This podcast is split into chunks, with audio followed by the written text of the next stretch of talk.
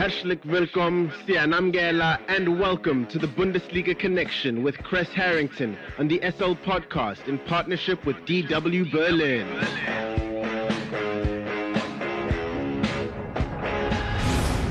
Time for the latest from Germany's domestic football league, the Bundesliga, and more. For that, we are joined by Kres Harrington from our partner station Deutsche Welle in Berlin. Kres, it was a draw against Freiburg, but Bayern's Robert Lewandowski did equal Gerd Muller's 40 goal record in a single season with one game to go. It was expected. Uh, Lewandowski himself even expected to score. He had a t shirt he revealed after netting the penalty of Gerd Muller, paying homage to the le- uh, legend. You know, that set that unremar- that remarkable uh, goal record. You know, one factor he never converted a penalty. Uh, Lewandowski's converted eight penalties this season, so you know you do have that. So you better believe Lewandowski's going to try to net his uh, 41st goal against Alberg, Augsburg. You know the Bayern players they congratulated Lewandowski uh, afterwards, uh, as expected as well. You know, right now he's second on the all-time Bundesliga goal scoring list. He's 89 goals behind Gerd Muller. So uh, you have to do the math. That's, you know, maybe two and a half more seasons. I don't know if he'll be in the Bundesliga that long. You know, but as far as the match, the lineup looked the same with the exception of Nicolas Zula in a, a build between the posts. You know, uh, I didn't expect Bayern really to be hungry to get points, even though Lewandowski and Sané did score. Uh, Vincenzo Grifo provided two assists. That was enough to give the point for Freiburg. You know, uh, they're still outside of the European uh, League race, you know, in my opinion, you know, but picking up a point against Bayern, even though, you know, we all know Bayern's not really playing for anything other than individual accolades right now, you know, it has to be worth a little bit. You know, I, I don't know what to expect from Bayern uh, against Augsburg other than Lewandowski trying to net his 41st goal. I think the team will do everything they can to make that happen. Schalke helped their crosstown rivals Dortmund with their Champions League chase by defeating Frankfurt. Yeah, Frankfurt. You know, uh, Frankfurt uh, hadn't picked up points since match day 30.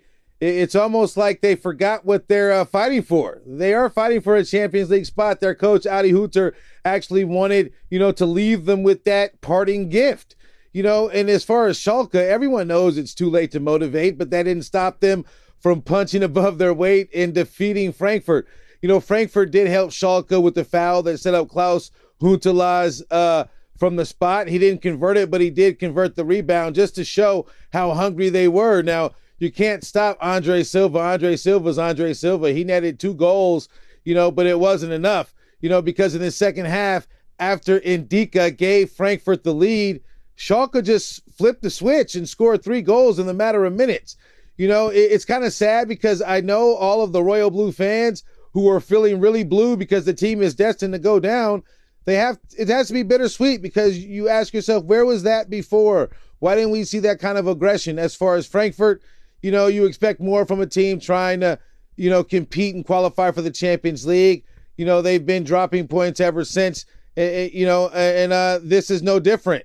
You know, so this goes to show the last. I'm sure this is a wake up call you know, for the last opponent Schalke will meet on match day 34, uh, no doubt. Not only did Dortmund win the German Cup, they defeated Mainz to secure a spot in the Champions League. Yeah, the dynamic duo of Jadon Sancho and Erling Haaland helped Dortmund get their fifth German Cup. Leipzig looked bad. I expected more, especially given the fact that uh, Julian Nagelsmann uh, is leaving Leipzig. I expected more, more of a fight, but Dortmund, hey, Dortmund just might have had too much. You know, uh, speaking of Jadon Sancho, he had back to back braces against Leipzig. You know, and in the Mainz match, they didn't slow down. Mainz is a side that has not lost uh, since the end of February. They've been really strong. They've been picking up points against the stronger teams in the league. Well, Sancho provided two assists, the first one to Guerreiro. You know, uh, in Mainz, they should have equalized. Uh, they misfired. Uh, Reus converted. Bad rain got in the way of this match, but it didn't stop the scoring because Haaland played provider after the break to Julian Brandt. Uh, a late penalty did help Mainz, but this match was a mismatch. It looked like the Dortmund had control, you know, all the way through. And the biggest takeaway is the idea that right now Dortmund is in the Champions League. That's signed, sealed, and delivered. That's what they were chasing. Their only opponent really uh, was Frankfurt. And Frankfurt, as I've said, they've been stuttering. Dortmund kind of went into overdrive. Uh, let's see if this can carry on, uh, how long it can continue, actually. Kres, do you believe we will see all of Dortmund players stay and compete in the Champions League next season? Well, the two players in question, Jadon Sancho and Alan Haaland, I'll say with Jadon Sancho, right now he's pushing his representatives to get a deal done with Manchester United.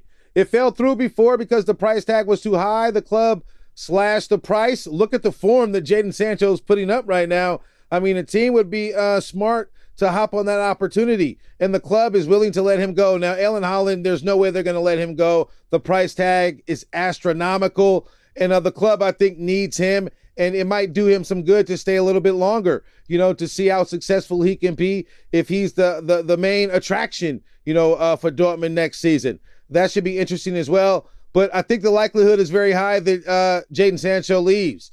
Uh, I'm sure he was disappointed it didn't work out before. I think it'll work out this time. The relegation battle will last until the final match day, Kres. Who has the toughest task ahead of them? I'd say Werder Bremen. They just sacked their coach. Uh, they have one game left to play. They're 15th, they're 16th right now with 31 points. They host Gladbach. Gladbach is a team that could potentially uh, punch their ticket to the Europa League. So those two uh, equal a very tough, tough game for Werder Bremen coming up. Thank you very much for the Bundesliga update, Mr. Kres Harrington from our partner station Deutsche Welle in Berlin. Have a fantastic day further. Danke und auf Wiedersehen. The Bundesliga Connection is a team effort driven by the following incredible individuals. The show is hosted by Slu Paho and Kres Harrington. It is produced by Kres Harrington. It is edited by Aidan Hewitt and Uli Prish. And graphics are provided by Nino Segaleni.